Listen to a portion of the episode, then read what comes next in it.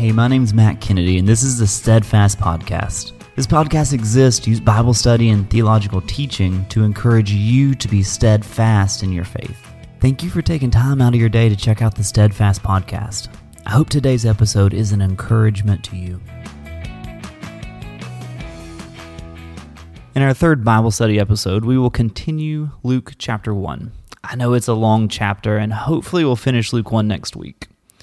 So, Luke started chapter 1 with telling us that his goal with this work was to write an orderly and trustworthy account of the story of Jesus. Then he really jumps right in, starting from the very beginning. Remember, God's people were in a season of 400 years of silence.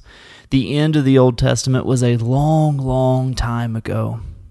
You know, there's got to be lots of feelings of frustrations, lots of feelings of disappointment, lots of fears and worry that came up during that time.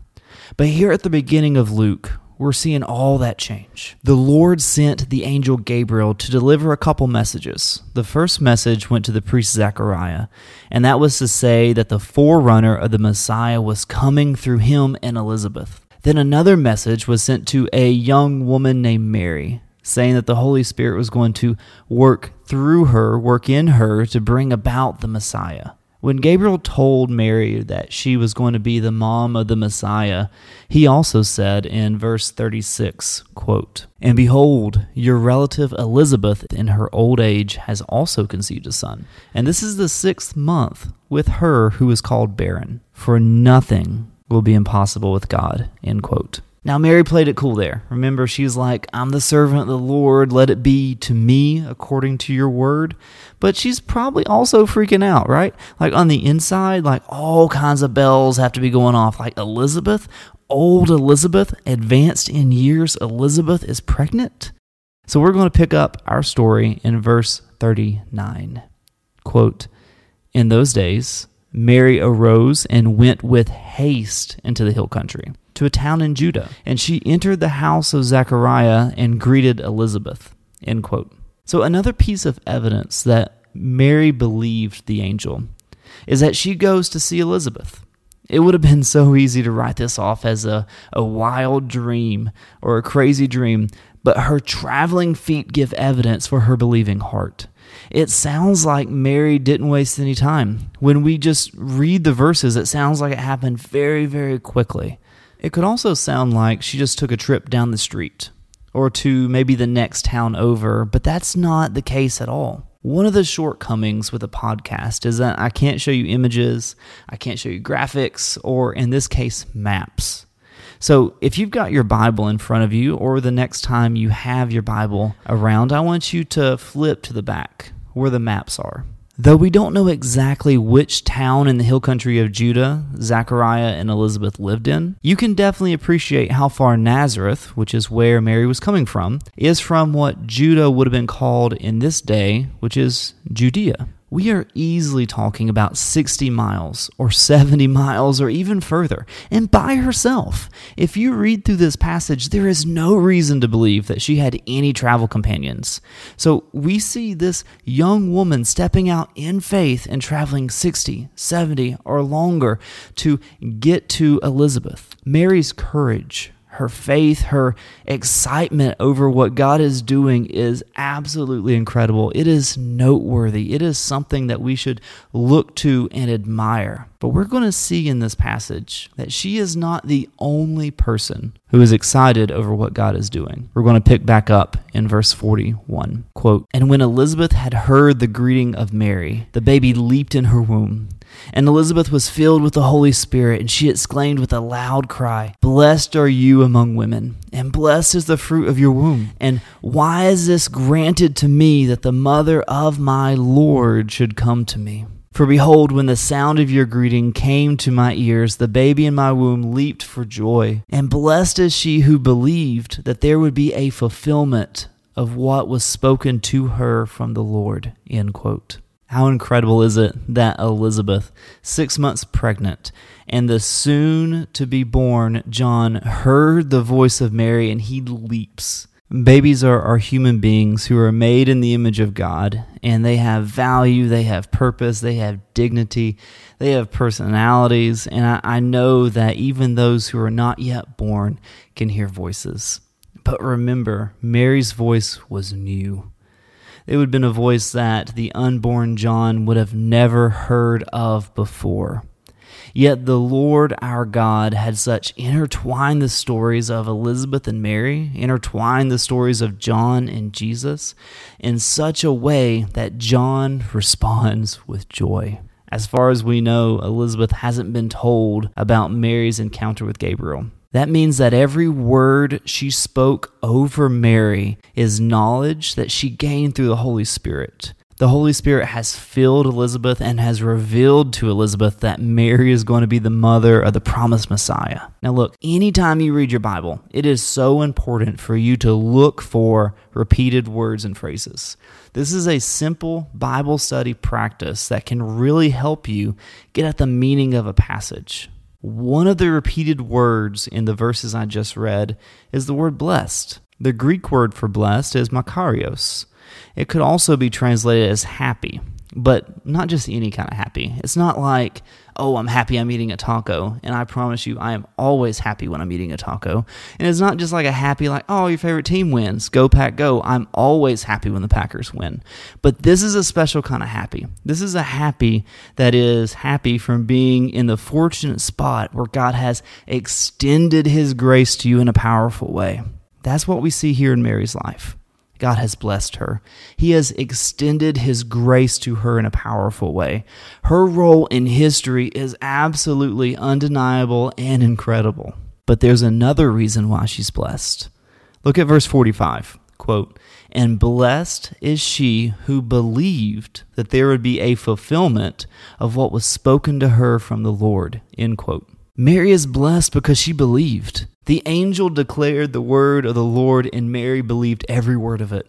Her actions prove that she believed every word of it. One interesting note here is that this really further sets up the contrast we see between Mary and Zechariah.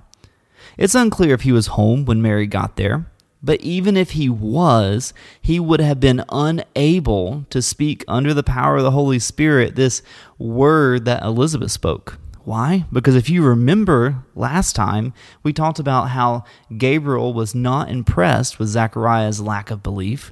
So he said, You're not going to be able to speak until these things happen. So even if he was there, he was denied the blessing of being able to speak over Mary in this way because of his lack of belief. In this time, Elizabeth is given that honor. Throughout the Bible, we see belief and blessing going together. You could look at the story of Abraham. God promised blessings to Abraham. He said that he would make Abraham a great nation. He promised him offspring that are as innumerable as the stars in the sky. And then in Genesis 15 6, we're told this quote, and he believed the Lord and he counted it to him as righteousness. End quote. So Abraham believed the promises of God and God credited to him righteousness. The same cycle of God's promise, belief, and blessing that happened in the life of Mary happened in the life of Abraham. And if you really think of the heart of the gospel message, isn't it the same thing? Think of the promise that we find in John 3:16. Quote, "For God so loved the world that he gave his only son, that whoever believes in him should not perish but have eternal life." End quote. God has promised salvation to those who believe in the Son of God, Jesus Christ. Romans 10:9 says, quote, "If you confess with your mouth that Jesus is Lord and believe in your heart that God raised him from the dead, you will be saved." End quote. With the promise of the gospel, the promise that God has given us through this gospel message, belief leads to the blessing of salvation. Belief leads to the blessing of eternal life. Belief leads to the blessing of relationship with God. Belief leads to the blessing of God Himself. Yes, there are so many blessings that God extends to His people. We could talk about the blessing of healing, the blessings of provision, of guidance, of so many things. But when we talk about the ultimate example of God extending His grace, it is through the promise and it is through the power of the gospel that gives us salvation and gives us God Himself. One thing to look for as you read your Bible is to point out the promises of God. He's got a perfect track record of keeping his word, keeping his promises. You can count on them.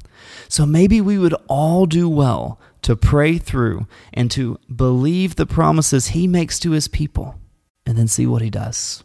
We're going to pick back up in verse 46 and following. Quote, And Mary said, My soul magnifies the Lord and my spirit rejoices in God my Savior, for he has looked on the humble estate of his servant.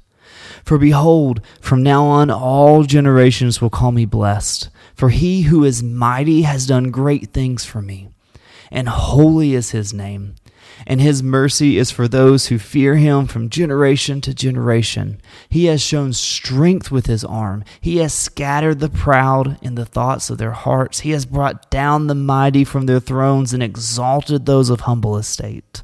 He has filled the hungry with good things, and the rich he has sent away empty. He has helped his servant Israel in remembrance of his mercy, as he spoke to our fathers to Abraham and to his offspring forever. End quote. So, in response to what Elizabeth is speaking over Mary, Mary worships the Lord. The moving of the Holy Spirit in baby John, the moving of the Holy Spirit in his mother Elizabeth, the moving of the Holy Spirit in Mary has made this a moment of beautiful worship. If you're familiar with Hannah's story in the Old Testament, you may notice some striking similarities between Hannah's worship and Mary's worship, where Mary starts her worship with, quote, My soul magnifies the Lord, and my spirit rejoices in God my Savior, end quote. In 1 Samuel 2, verse 1, Hannah says, quote, My heart exults in the Lord, my horn is exalted in the Lord. My mouth derides my enemies because I rejoice in your salvation, end quote. So whether you're talking about the heart or the soul, both in these songs of praises are rejoicing over the Savior. They're rejoicing over the salvation that God brings where Mary praises, quote, For he who is mighty has done great things for me, and holy is his name, end quote. Hannah proclaims, quote, There is none holy like the Lord, for there is none beside you. There is no rock like our God, end quote. Take note, both Mary and Hannah are declaring the strength and the holiness of God. You can read both passages side by side later if you would like. It's Luke chapter 1 verses 46 through 55 and 1 Samuel chapter 2 verses 1 through 10. It's pretty remarkable to compare them. I'll just add also that they both mention God bringing down the proud, the arrogant, the rich, and the same God lifting up the poor and feeding the hungry, for he is merciful. Both Mary and Hannah are the mothers in a miraculous birth story. You see, in the story of Hannah, she was barren. 1 Samuel chapter 1 tells us that the Lord had closed her womb. She prayed so earnestly, yet silently, that Eli the priest thought she was drunk. Once the Lord had answered her prayer and given her a son, her son Samuel was called by God to be a prophet, to be a judge. You see, the son of Hannah was set apart by God. And of course, we also know that the son of Mary, Jesus, was also set apart by God. It's really almost as if Hannah and her son Samuel were foreshadowing the work God was going to do to save his people. There are so many types and shadows in the Old Testament that build hope and build anticipation, really, of the coming Messiah. And I think Hannah and Samuel belong on that list. In way of application for this passage, I would like us to look at two different aspects of Mary's worship. Both aspects are derived from joy in the Lord. But I think we can see that Mary's joy in the Lord had two sources that are important for us as we think about worship. The first aspect of worship that I think is important in this passage is her joy that comes from gratitude in the Lord. Let's look at the opening verses here. Quote, My soul magnifies the Lord, and my spirit rejoices in God, my Savior, for he has looked on the humble estate of his servant. For behold, from now on all generations will call me blessed, for he who is mighty has done great things for me, and holy is his name. End quote. Look how personal that was. My soul, God, my Savior. All generations will call me blessed. He has done great things for me. Mary is in a spot where she sees that God's grace has been extended to her in a way she would never have dreamed of. Grace is unmerited favor, meaning that it is goodness that God brings into our life that we did not earn, that we could not earn. Mary did nothing to earn being the mother of the Messiah, yet that is the fortune God had granted her. She also understands who this Messiah is, who this child will be, the Savior. She has been given a role in God saving his people. God blesses different people in different ways, and the question to ask is how has he blessed you? Have you ever written out the ways that he has been good to you? The blessings, the extensions of grace in your life? Have you ever written them down? Have you ever written, This is what I prayed for, and then gone back and wrote, And this is how God has provided?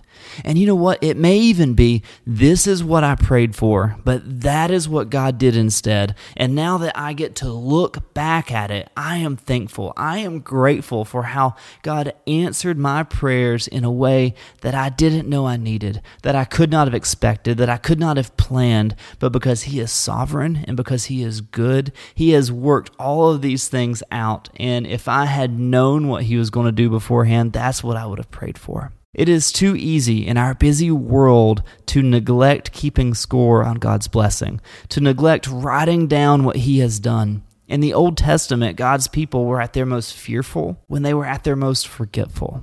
They were most fearful when they were forgetful of what God had done for them. That is why we see over and over and over and over again in the Old Testament that God reminds his people that it was him. It was God who delivered his people from slavery in Egypt. That is why God told them to build monuments to memorialize his faithfulness, like in the case of Joshua when the people of Israel crossed over the Jordan River. God had stopped up the waters of the Jordan so his people could pass. He wanted them to remember his faithfulness and power in that moment because they were at their most fearful when they were at their most forgetful. So, if you're feeling a little low on your joy in your worship right now, I want you to take the time to reflect. Take note of the goodness of God in your life. As David wrote in Psalm 34 8, he said, quote, Taste and see that the Lord is good. End quote. That's joy from gratitude. Now, joy from adoration. I want you to listen again to how Mary describes God's character and God's deeds. In verse 50, she said, His mercy is for those who fear him from generation to generation. Verse 51, He has shown strength with his arm. Verse 53 He has filled the hungry with good things, and the rich he has sent away empty. In verse 54, she said that He has helped His servant Israel in remembrance of His mercy. In these verses, Mary describes God as merciful, as strong, as provider, as helper, and merciful again. It's worth saying twice. She was about to experience being pregnant out of wedlock in a world and culture far, far less understanding and gracious of that than the one we find ourselves in today. She was understanding vulnerability. So, God being merciful when others might not be God being strong when she might have felt weak or vulnerable, God being provider when her future may have seemed uncertain. All of these things found their way at being the heart of her worship. The knowledge of who God is has to be at the heart of our worship. What we can see in her song of worship is that Mary knew the Old Testament. She knew God well. She was probably very familiar with Hannah's praise in 1 Samuel. She gained knowledge of God through the Word of God. We gain our knowledge of God through the Word. And we have more Word. We have a whole Testament that she did not have then. Remember, what you see in God's Word is the truth on who God is. Let His character, let His deeds, let His traits drive us to a place of adoration. Let His character His deeds, His traits be the lens in which we look at life through. Remember, like last time we said, do not let the storm tell you who God is. We worship in adoration, knowing full well that the sky can never fall, because we know through His Word who is holding up the sky. So let us have joy that comes from gratitude, and let us have joy that comes from adoration, and let that joy fill us in a place of worship. For He is worthy. One more verse, 56. Quote, And Mary remained with her about three months and returned to her home. End quote. So if you do the math on this, Elizabeth was about six months pregnant when Gabriel came to Mary. Then Mary stayed about three months, which is getting awfully close to baby time. The way Luke shifts his focus from on John, then Jesus, then John, then Jesus as his way of storytelling, it's really difficult to know for sure if verse 56 that I just read, if that is meant to close the scene on focusing on Jesus before it shifts back to John, meaning verse 56 could have happened chronologically after the birth of John, or if Mary did go home just before it was time for John to be born. There are very smart scholars on both sides of that argument, and it's really not clear. While it is so cool to think that Mary could have been there, caring for Elizabeth during the birth of John, it's really just not clear. But what is clear is that God was doing a mighty work of salvation among his people, and that the work he is doing, that is a reflection of his character, it's a reflection of who he is, that should drive his people to a place of genuine, joyful worship.